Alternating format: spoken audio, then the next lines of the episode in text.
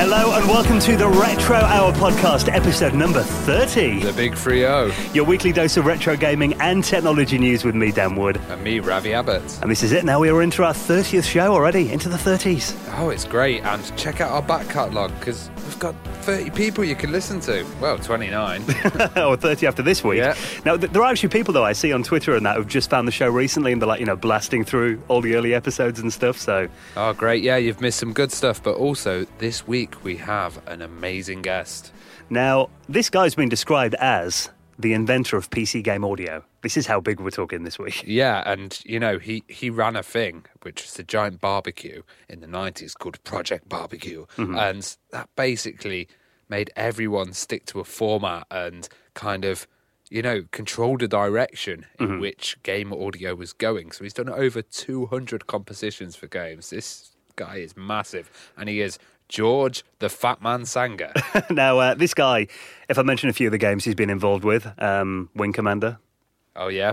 Many, Maniac Mansion, Yeah, Seventh Guest. Loom, Loom, one of my all-time favourite Yeah. games, and uh, yeah, literally, this guy, you know, he's been there since pretty much, you know, he got got into it in the arcade era, and yeah, uh, Origin Systems, LucasArts, you know, really, really interesting guy. And he's very funny. he is, and he's just at the moment with uh, Jeri Ellsworth, doesn't he, on YouTube? Yeah, so there's a, a little Commodore connection in there somewhere. Yeah, so he's going to be on the Retro Hour. The Fat Man on in around half an hour from now. Now, uh, there's something big coming up tomorrow as well that we've been talking about. Yeah, tomorrow, if you're not in Nottingham, come down to MPGX, which is at the Mercure Hotel. And I'm probably saying that wrong, but that's at 1 pm, and that's in Hockley area of town. So it's kind of opposite the National Video Game Arcade. I will be there. Come along, say hi. We'll Now, have a laugh. we are releasing the show on Friday, so as in tomorrow, we do them in Saturday, 30th of July. If you're listening after that, it's finished. yeah, that's it. Sorry, you missed it. but um, I'm sure you'll have some stories to tell next week. And you're recording a podcast down there as well, aren't you? So- Yeah, and I'll be doing some interviews with people. There's going to be some uh, old retro guys down there. Also, they're going to be giving away an Xbox One with Oh, one terabyte drive for a raffle. So yeah, Nice. and discount tickets. So check it out. And I'm at a wedding tomorrow. Yeah. Um, I'm going to write my best man speech. Still haven't done it yet. Still haven't done it. 24 hours. oh god. It'll come to me, I'm sure, after a few Yeah. drinks. Right, let's get into this week's news stories then. Now, this one, oh my God, we've been waiting for this. Sega, Sonic fans, our dreams have finally been answered. We're getting essentially a new 2D Sonic game. Oh my god, it's great. Sonic Generations was the last one, but that was a bit of a remake, wasn't it? Mm-hmm. And it, was, it was good though. Oh, it was an awesome game. But I think, you know, this game, if you watch the, um, it's kind of all around Sonic the Hedgehog's 25th anniversary, the reason that this has um, come about. And it's a game called Sonic Mania. Do you know the story behind the, the guys who were involved in this game? Uh, no, no, not at all. Well, it's a guy called, um, he goes by the nickname of the Taxman. Okay. okay. Guy, Christian Whitehead's his name. There's another guy called Stealth on this as well. And uh, these guys were actually responsible for the Sonic 1, Sonic 2, and Sonic CD HD updates.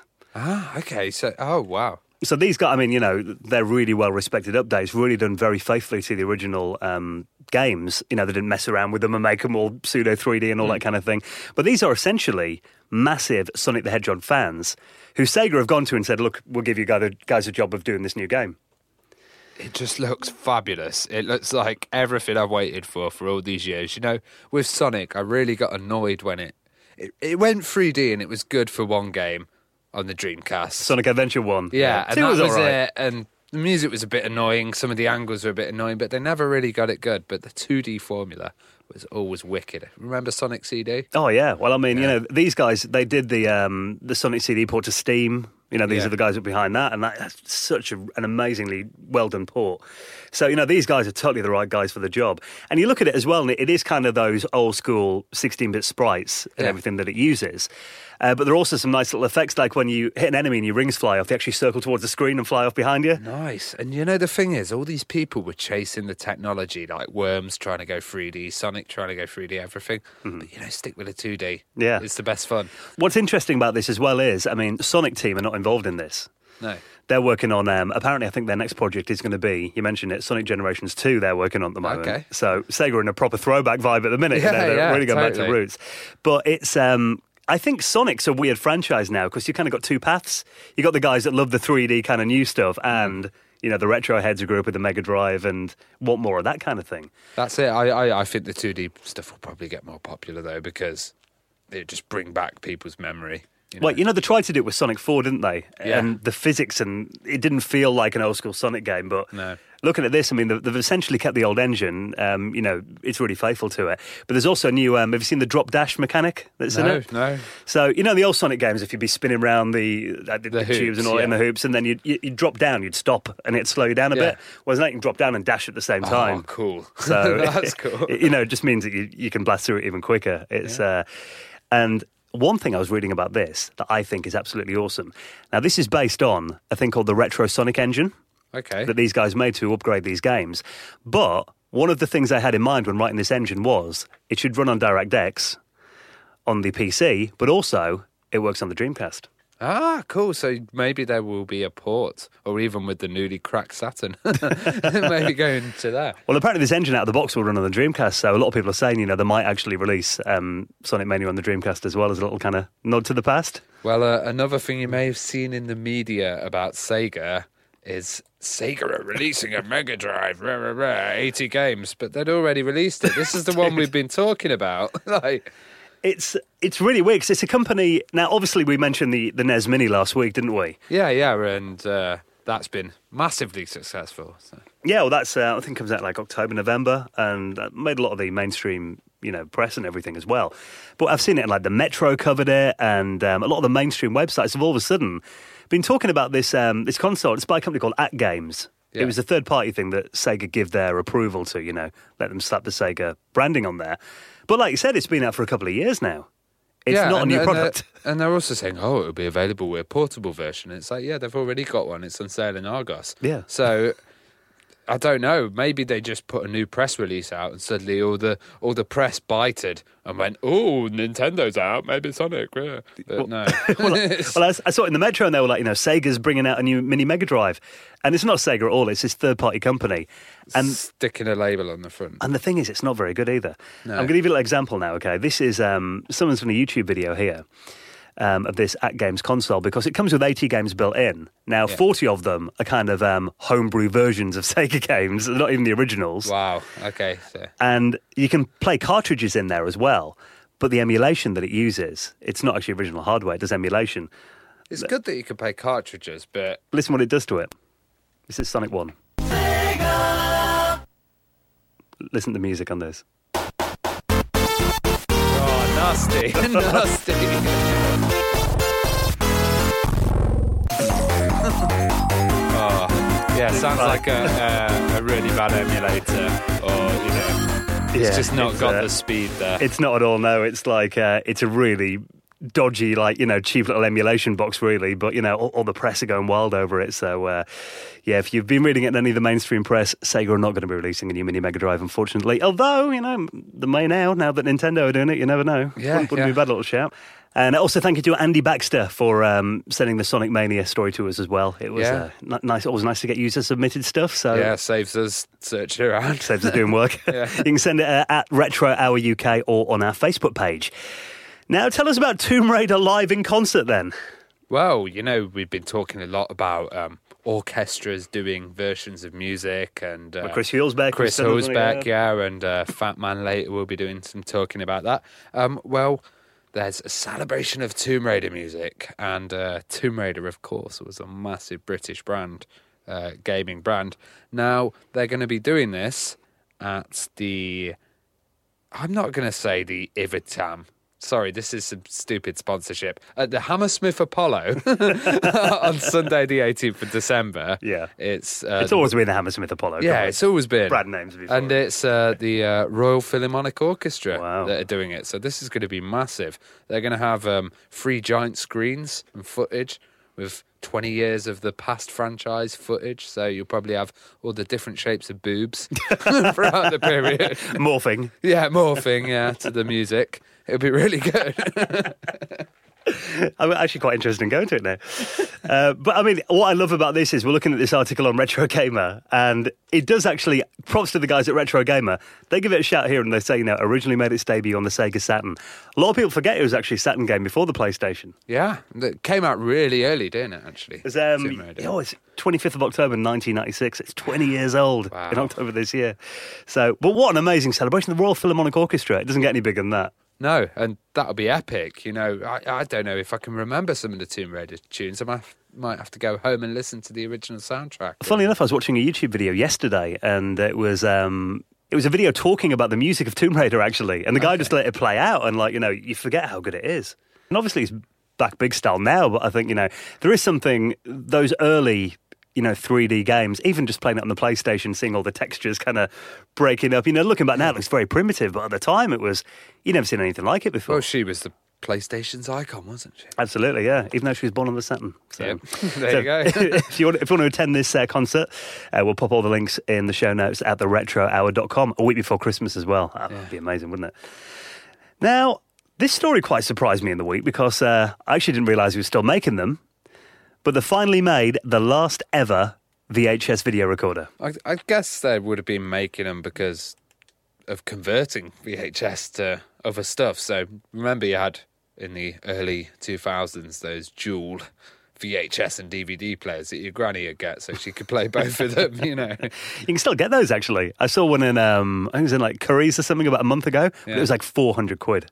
Well, I guess that's why they're uh, stopping them now because uh, there's not much of a market left for those. And the professionals who are converting probably have some old beautiful machine, you know. Well, I've been um, archiving a lot of my old videos recently, and Yeah. uh, I found like an old video recorder in my mum and dad's because they've been moving house. I've been getting all my stuff out of there, but I found loads of old tapes and that, you know, even watching old TV adverts from back in the late 90s and stuff on them, so it's pretty cool. But yeah, my, my old video's a bit grainy, so I was thinking I could do with a new one, but um, looks like I, I may have just timed it right. but even looking at this as well, what's quite surprising is it's a Japanese company that were making these, apparently the last one like in the world that still had a production factory going. And they still sell 750,000 a year, Wow. VHS videos. Yeah, God, So- there, there must be a demand somewhere. We'll have to try and find out that uh, small market of VHS. It's, Well, it was in Japan as well. I mean, Japan's always been quite a weird market as well. Because remember in the early 90s, like VCDs were big there, weren't they? yeah, VCDs were massive. Yeah, And they still are. I think VCDs still got, you know, a, a sizable market out there. I yeah it think. never really kicked off here, did it? No, not at all. But I remember, like, you could get FMV add-ons like the Philips CDI and all that kind of thing that would play VCDs. Yeah. But it was really for the Japanese market. But apparently, the uh, they are going to be stopping this uh, production of VHS videos at the end of August. So uh, you've got about a month if you want to get anywhere. Exactly. Now, um, it seems to be we're getting a new Amiga game like every week at the moment. This is an old one that's just surfaced, then, is it?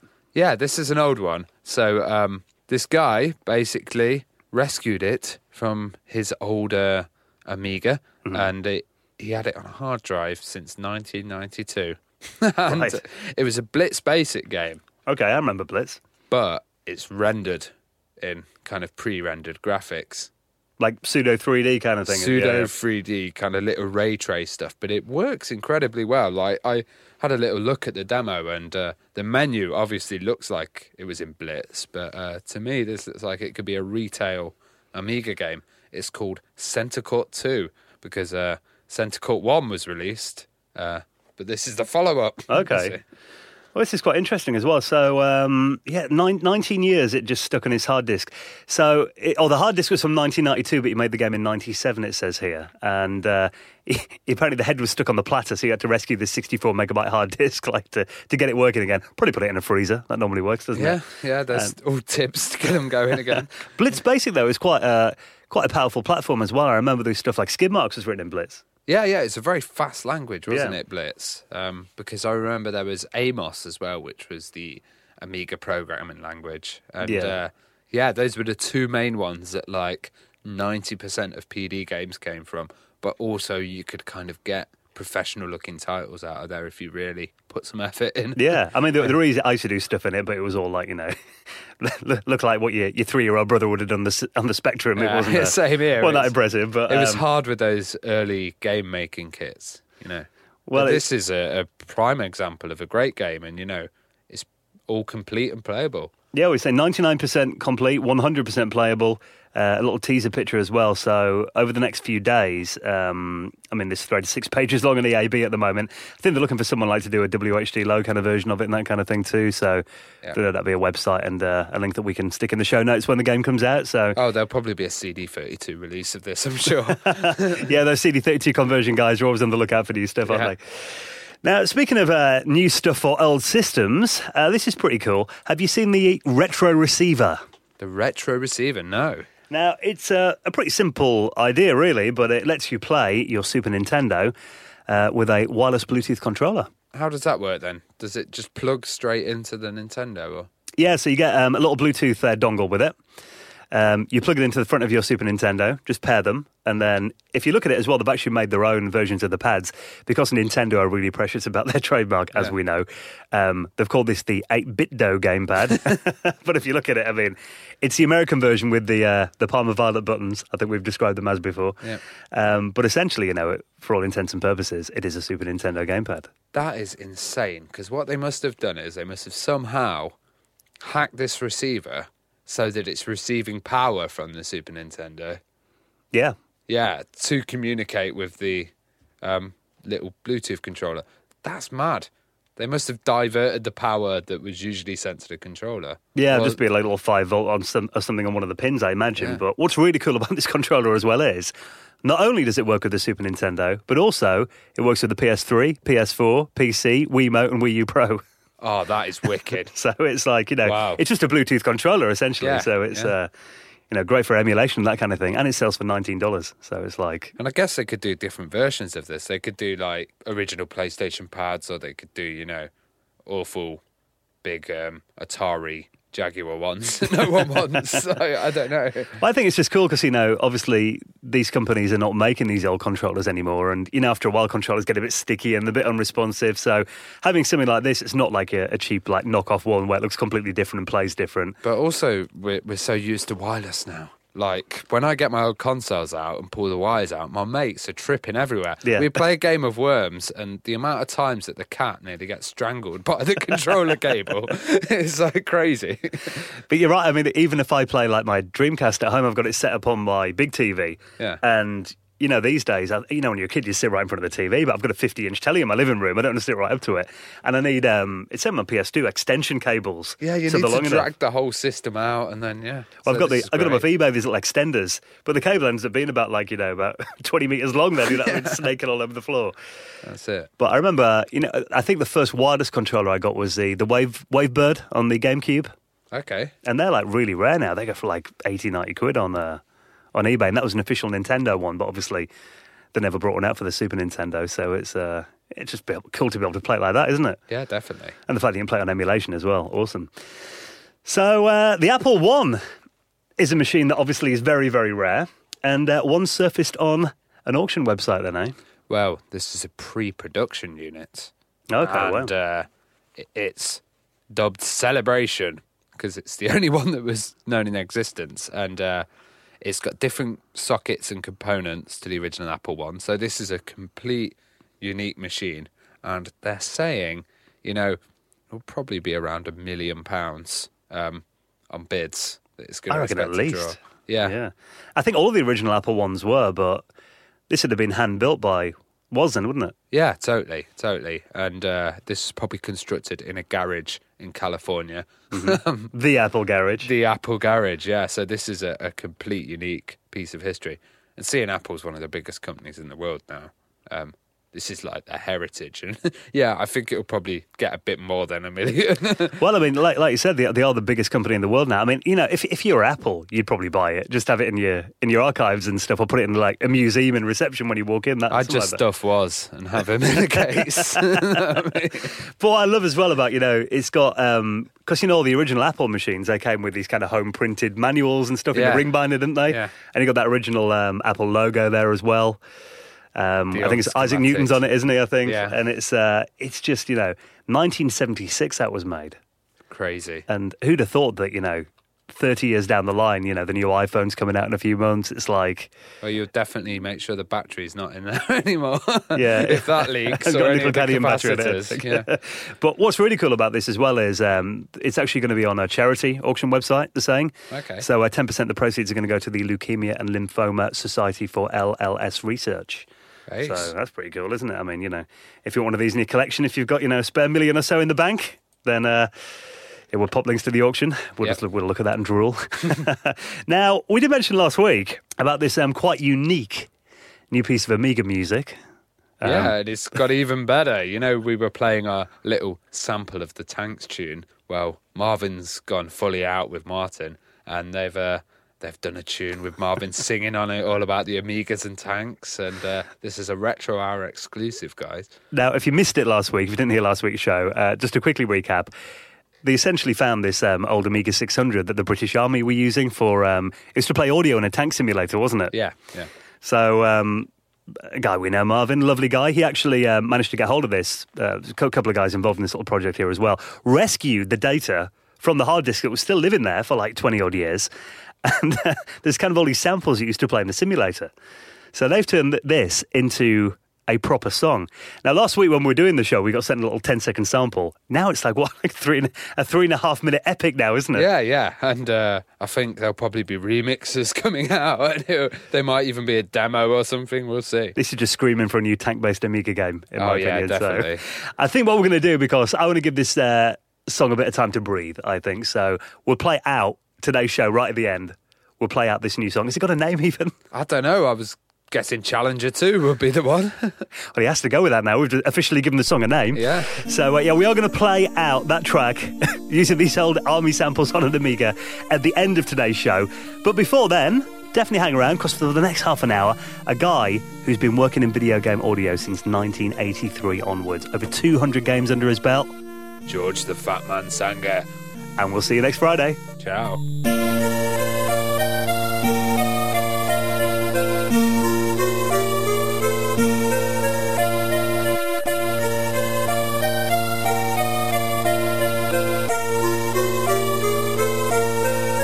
Well, welcome to the show, George, first of all. Mm-hmm. Really appreciate you joining us. Um, now, let's get the, the first question out of the way. I'm sure you get asked this all the time. We'll Why are you called the fat man? Why the fat man? I, will tell you. I'll, I'll, tell you the real reason since we've got a drone on for a half hour. I, I, had a lot of semi-important gigs in Los Angeles. They weren't really important. You know, I, I got to press record on a digital recorder in LA.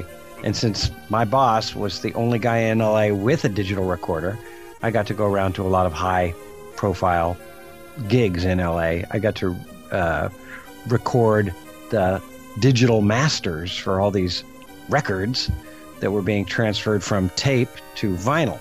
So while they're pressing records, they, there was this novel thing they were also recording digital. So I got a lot of very cool sort of credits, and I thought that I was really awesome because you know I'd worked on an Elton John CD and I'd sat in a studio for a while with Peter Gabriel and that kind of thing. Mm.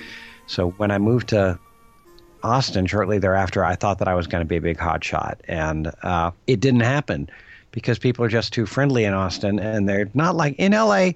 People say, uh, "What do you do for a living?" You know, what do you do?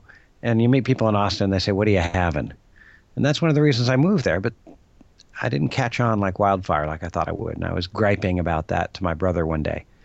I said, uh, you know, I was going to be the guy who said, "You'll never work in this town again." I was going to be the guy who was going to put his feet up on the desk and smoke a big cigar, and and charge people twice what everybody else is charging. Would be like, you know, ten dollars an hour. I was going to be the fat man of Austin, and so my brother just very sarcastically, he just started calling me fat man. Like, yeah, hey, big shot, hey, fat man, how's it going? That's that's why fat. and then when people meet you now, you're quite a slender guy. People must be like, "Oh, hang on." Yeah, yeah. Well, it's always been like that, and uh, and I was even slenderer. Um, but uh, but a lot of times they would also, you know, before meeting me, think, you know, because the world was a world was a different place before the internet, and it, it was hard for people to get a picture of you. So uh, you know, people thought that they were going to meet this great, big, imposing, mean guy, and really they were scared of me sometimes ahead of time. So my life had a lot of episodes of people thinking that I was going to be a big jerk and finding out, well, you know, I'm kind of not what they thought I would be, and it's kind of a feeling of relief. So a lot of people have been relieved when they met me. Not that I wasn't fat, but that I wasn't, you know, the fat man with the big cigar.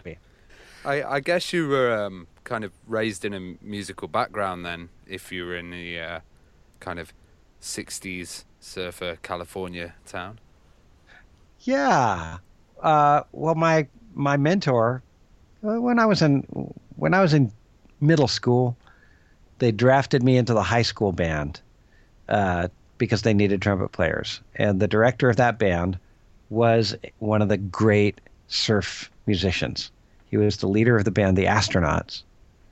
Um, which uh, when they would I don't I don't know if this means anything to people now, but uh, when the astronauts and the Beach Boys would tour Japan, the Beach Boys would open for the astronauts. So this incredibly charismatic uh, surf guitar playing dude was my mentor uh, for six years of my life, um, and he taught me how to play guitar. He taught me how to play bass, and he he taught me the trumpet thing too. But he was also he was a, he was in a surf band, but the surf band was from Colorado. So they were so the cowboy surf thing did kind of creep into my mythology in a, in a weird way. The sort of surrealism of a, a surf cowboy band. It, it kind of got in my blood. Um, so yeah, uh, and musical background. I mean, that's just marching band. That's not music, but uh, but there's a lot of showmanship involved in that. Well, you had this really strong background in music, but what actually got you into um, computers? Then, do you remember the first time that you really used one? Used a computer? Well, yeah, I, I did something with uh, I did something with punch cards in college. Uh, I think I tried to make a random number generator. I think I tried to I, I tried to just do a you know a dice throw game. Computers and I didn't really like each other that well. Oh, actually, I built a little uh, mechanical computer out of a model kit. My grandpa bought it for me when I was like 12 or something. Oh, but no, that doesn't count. I really got into it on the gaming side when uh, uh, when I got an Atari 800. Got that because I had written a tune for an Atari 800 game. So I, I rationalized getting the actual computer. I used that computer to, I actually programmed a little uh, software synthesizer on it. Well, the 800 had a good sound chip as well, didn't it? It was, um, you know, like the Apple machines and stuff at the time. Was it kind of that that attracted you to it then? Was it more the, the audio side of it that got you into the Atari? Uh, no, no. It was the fact that there was a gig. Um, it was, it was it, so. So the first tune that I did was uh, my brother's college roommate. So Dave Warhol was in the games business, and I was nuts for games. Um, and I said, you know, I'd like to be in that business. I said, I'll I'll take out your trash for you for free if you just you know give me something to do. Just just get me in the business. Um, and uh, he said, well, you write music, don't you? And I kind of shyly said that I did. You know, I have a, I have a degree in music, but I really don't feel like I clobbered that degree. I feel like I kind of squeaked by. And uh, so he said, yeah, write a write a tune for this Intellivision game, Thin Ice. And so I wrote a 10 second tune.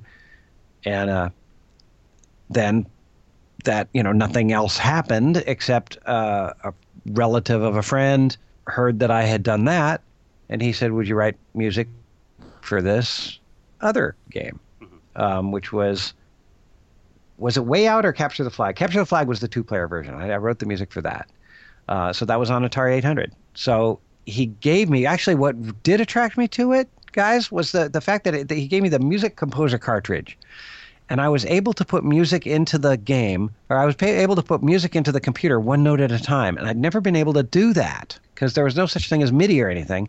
And I'm just too dyslexic to actually play an instrument really well. By being able to say, okay, this is going to be an E and it's going to last half a beat, and it's going to be followed by a G, which is going to last two beats, uh, you know, and just clicking that in with all those keystrokes, all of a sudden I was able to sort of sculpt the music so that it would play back the way that I wanted to. I would have been just as happy if they'd have given me a player piano and a hole punch. And so, you know, but I kind of felt like I knew what sounded good. So once I got on that Atari composer thing, I was able to put things kind of in order, and that was nice. And that kind of carried me through a couple of projects, and things dried up for the you know, the great game crash of what was it, 1984 or 5. It wasn't too long after that that MIDI came out. And once I got hold of MIDI, once I could program into the computer what notes to do in what order and then change them when they didn't sound right, I really felt like I was I was realizing what I it, it turned out that I actually was capable of composing something because up until then I wasn't really sure I was. Well, you mentioned that you were into uh, games before you um, got the Atari. I mean, was it more? Was, were you down the arcades? Were you playing those kind of games? yeah, well, in high school, we there was a pinball arcade, and it had, uh, but there was one electronic game in it, uh, Space Race. It had other names, right? It had other incar- incarnations, but it was Space Race. It was you know rotate left, rotate right, thrust fire before mm-hmm. asteroids. And uh, uh, but then it, in college there was just pinball, but uh, I discovered a uh, missile command game down at the grocery store. And you got to understand, this is a it was a different it, was like you were discovering something. It was like when the Beatles had a few friends with a few American 45 RPM records, and they would drive across town to listen to those records, and nobody else knew why they did it. Nobody else thought it was cool, but they and their friends thought it was cool. It was like that. Nobody was forcing this stuff on on us. We discovered it, and we shared it with our friends, and it was like we had our little underground network of what was cool. So. Uh, you know, finding Missile Command in a grocery store and playing it and going and trying to explain it to people, you know, what what the game was and how it was played. And then I think in the next year or so, they put in a couple of our electronic games in the pinball room at school at college. So there was um, there was uh, asteroids and uh, Space Invaders. All the classics. Yeah, and I just loved those games. Loved them, and there was a Pac-Man too. I guess there's a. And that was the that was the beginning of it. Yeah.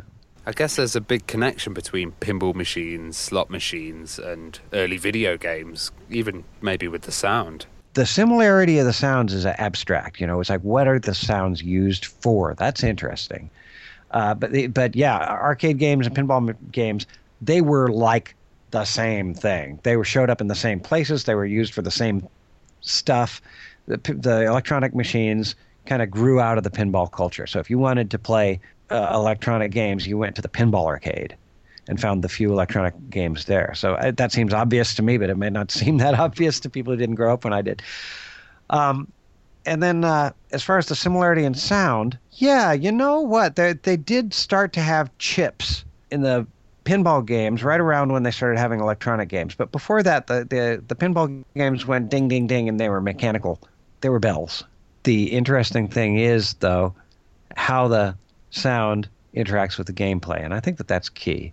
I think that what I learned from slot machines is that you want to communicate very clearly to the person what they've done that's good, bad, potentially good, potentially bad. But but you want to you want to give them a true feeling that their odds just went up of doing well, or the odds of their odds going up just went up. Um, and that's what you want to communicate to them, plus the theming. You know, the theming being, you know, if it's an underwater game, you want to come, you know, let them know that they're underwater. Well, I think in those days as well. I mean, you, you, know, you mentioned the sounds in the arcades, and to me, that was a big part of the experience. I mean, you know, if you, you close your eyes and you're, you're, back there again, the sound of it was such a massive part of it. Just hearing all those machines playing at once, like oh yeah, it's like it just because graphics then were limited. You had to kind of use your imagination a bit more, but audio was such a massive part of the experience, wasn't it? Oh yeah, it was really big. It was really big, and and you know, everyone remembers dump bump bump bump bump bump bump bump bump bump bump bump bump, and and that's you know a simple case of you know, you could almost play that game with your eyes closed. And that was always my goal for slot machines is like, can you play it with your eyes closed and know what's going on? And I think that that's a good rule for any any game audio. You know, a, a good design uh, goal is like if the person can play the game with their eyes closed, uh, you've done the audio really well. Uh, but but uh, yeah, the, the, the sound of all those uh, games going, and so that's that addresses the individual game and the individual experience, but the mass experience is fantastic.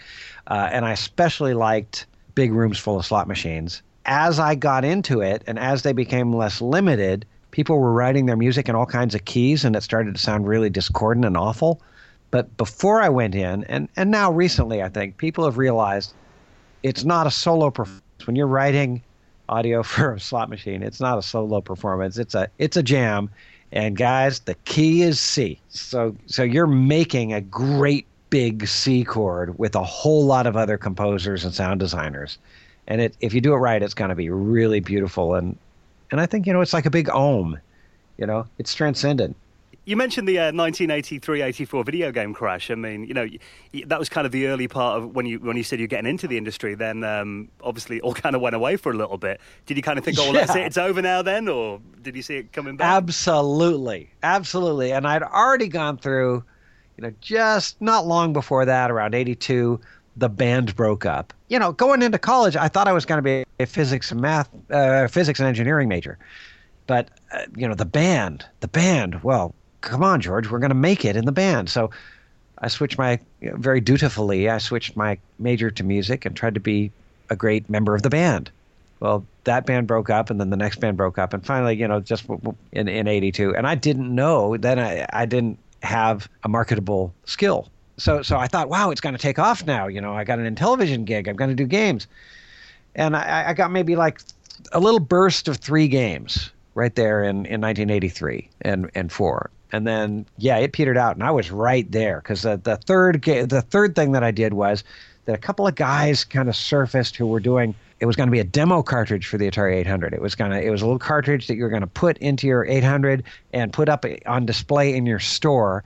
You know, the screen would would flash attract features and it would play. You know, it would say uh, a computer is also good for typing things into, and it's good for business. Look, it's a calculator, and it would you know show things on the screen and play noises. Anything but games. And yeah, yeah. And, and, but these were incredibly smart guys. Were, were programming this thing, but but right there it was like we're trying to figure out what the Atari is. So that was that moment, and and Atari had just it was just changing hands, uh, and it was like it it was there was something happened business wise with the Atari, and I leave it to you you historians to go back and figure out what the heck happened. But I tell you what, it had something to do with the Atari uh, nose diving, and that was a big part of the whole sort of chain reaction. I don't know if it was causal or if it was a result of, but uh, Intellivision went out, Coleco went out. You know, everybody, everything just went out. It just it felt like you were in a desert. It was a, a, um, a bit strange here in Europe because we had a lot of the home computers at the time, so uh, it kind of wasn't affected that well. Were you aware of like composers like Rob Hubbard and uh, Dude, other? I was so freaking unaware of anything other than the stories I was telling myself in my head. When I went to my first game computer game developer conference, somebody said, "George, you're the only guy I've ever heard of who does sound for games besides Rob Hubbard," and that was where I heard of him. so okay. that was no, I was unaware of him. I had the pleasure of meeting him a couple of times. I consider him a friend. Uh, I have infinite respect for him, but at the time, I thought that the things that I was doing were the things that was going on. I didn't even think about Japan, and I didn't think about Europe. I didn't think about the Amiga or the Commodore. I only thought about the things that I was doing, and, and I hope that the world will forgive me for that. well, the world was a smaller place then, wasn't it? I mean, you know, you weren't on it, the web every was, day, and uh, there was uh, yes, you weren't on the web. You you you went to the computer game developer conference so that you could talk to uh, other people were crazy enough to do this stupid thing, which was video games, which was pretty much like, you know, it was like a bunch of hobbyists who wrote music for toasters. You know, it just it didn't make any sense. It was not an industry. But you know what, guys? I thought it was a revolution. I could see that it was going to be something big, but uh, for for you know during the crash, it was scary, and then when it came back uh, with Nintendo, that was a beautiful moment but it wasn't very long after that that those awful Hollywood games started coming in. You know, it's like, okay, here's a platformer. Uh, it's Dick Tracy.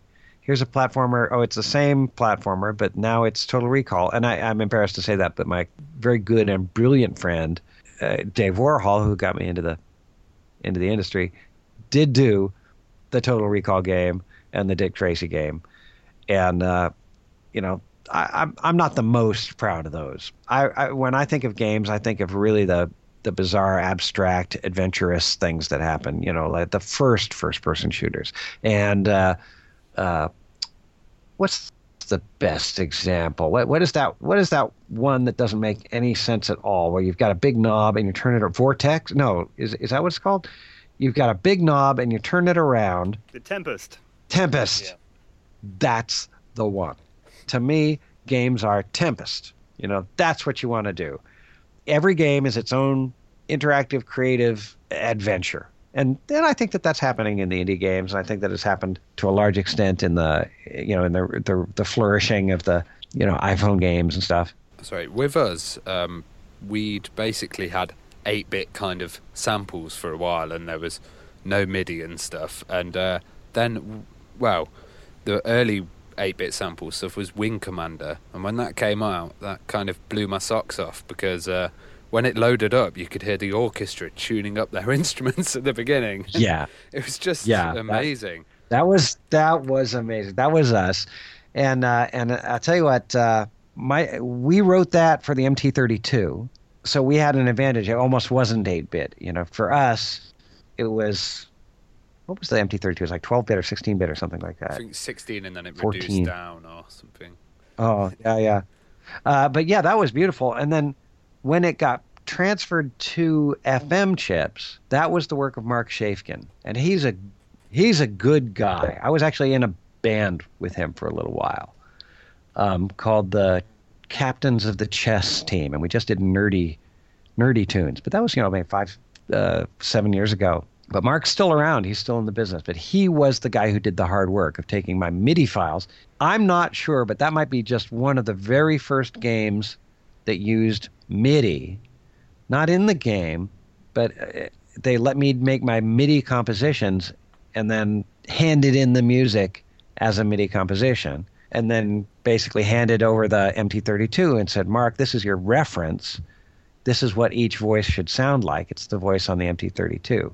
And so he did really the hard work. He was he was the one in the engine room shoveling coal into the furnace. You mentioned like games that were kind of otherworldly and uh, you know a little bit different. There's one game that you know I remember being a kid and I always I still think it's a beautiful game, and that is Loom, um, the Lucasfilms game, which I um, I know there's an adaptation of uh, Tchaikovsky's Oh, yeah. Swan Lake on there as well. I mean that at the time, I mean I'd never heard classical music reinterpreted into a game before. Uh, was that was that game really special, or did you, you think that was like something It was- completely new? It was really special. Um, the the guy uh, Brian Moriarty, I just adore him, and and it was his idea to use Tchaikovsky to use Swan Lake, and he sends me the sheet music for the Tchaikovsky pieces.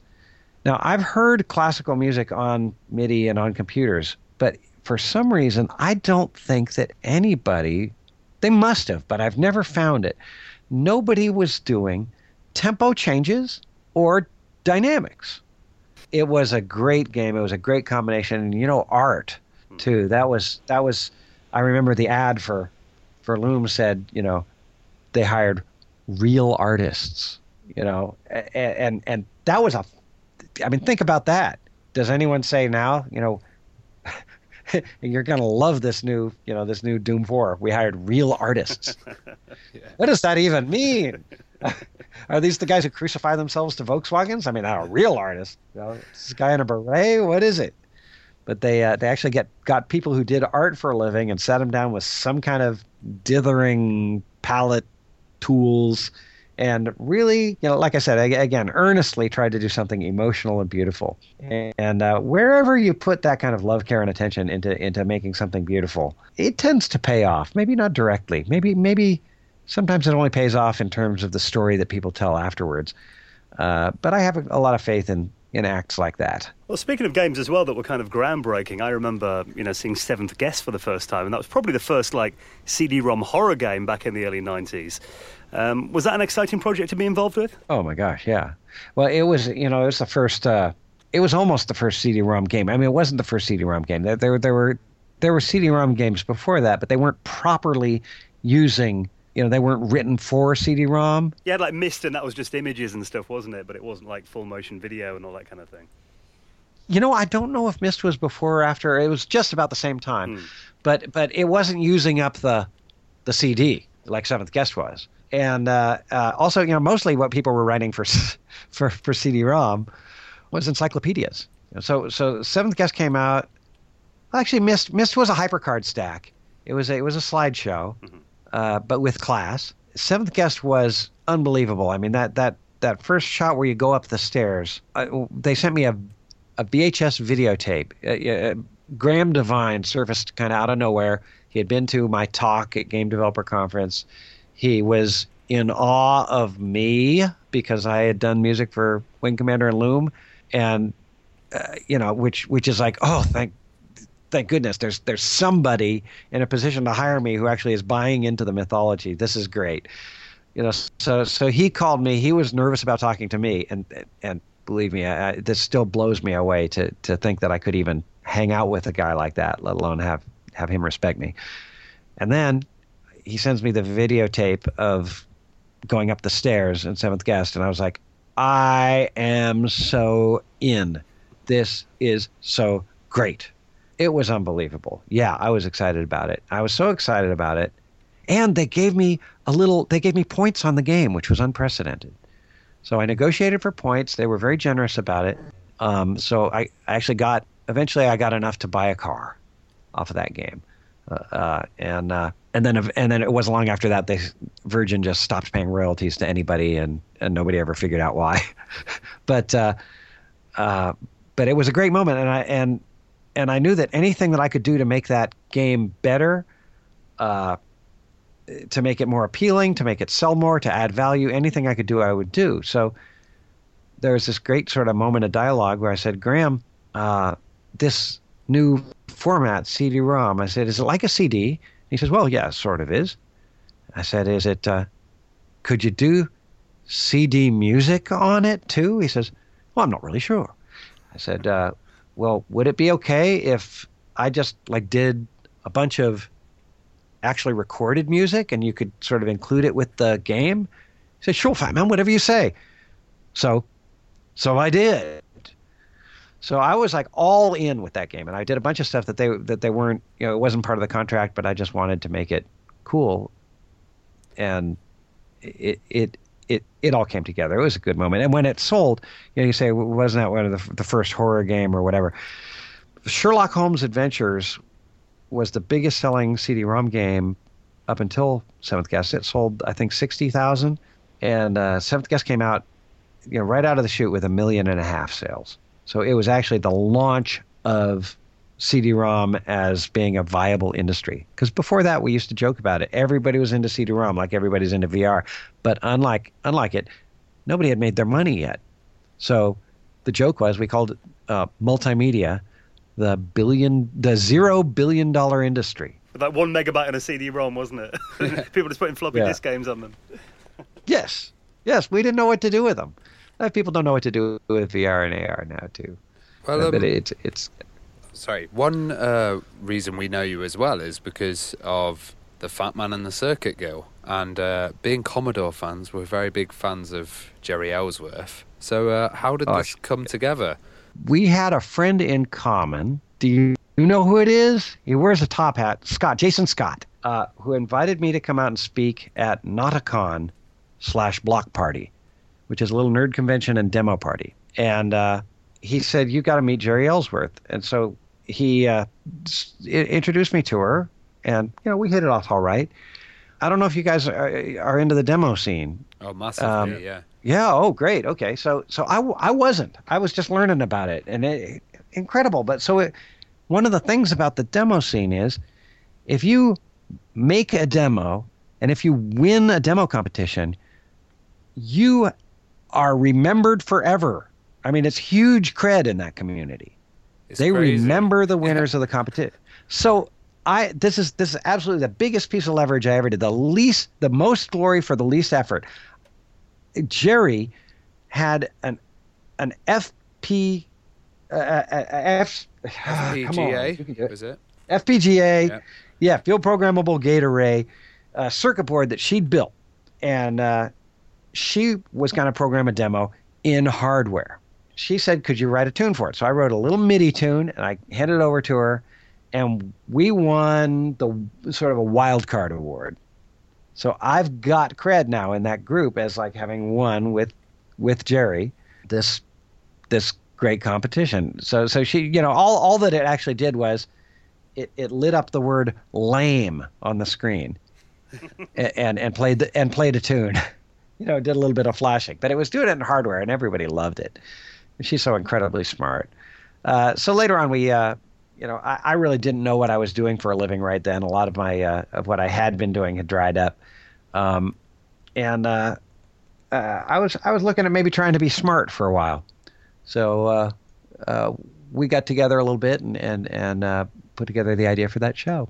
And if people haven't Um, seen it, it's, it's one of the most interesting shows on YouTube as well. It's such a good watch.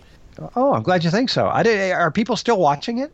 Well, we are because we're we're really into all the uh, FPGA stuff, and even like your mousetraps, quite cool with the uh, peanut butter on the end and stuff. You know. Oh yeah, yeah. Well, uh, I mean, she was uh, she was always coming up with with uh, crazy great stuff, and I, I learned a lot about about the uh, about the demo scene, about hackers. I, I love I love you people.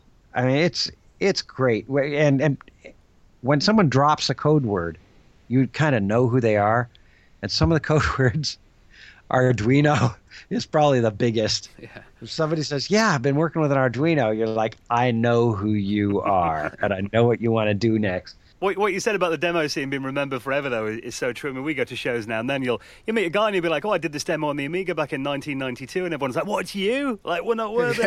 totally. Yeah, I know. Isn't it great? It's like they And- they were so visually impressive that they and or the sound that they just stick in people's mind. It's uh, Oh, the sound and the the, the visuals and the the packing. Uh, did you ever look at the disc mags as well? Because we used to have a, a scene in Europe which was basically it was like you get discs and people would just make songs on them and they'd try and outdo each other. And there was even a European chart where you get a disc with like the top tunes of that month on it. It was crazy. No, what's it called? Disc Max? Mags. This magazines there were, Yeah. yeah. Oh, Disc Mags. Yeah. Oh, yeah. Oh no, I no, I didn't know about that. That sounds very cool. Yeah, we had I love that attitude of trying to outdo each other. You know, that's at the core of some of the best creative efforts ever. And I love the attitude of, you know, are we doing this for the money?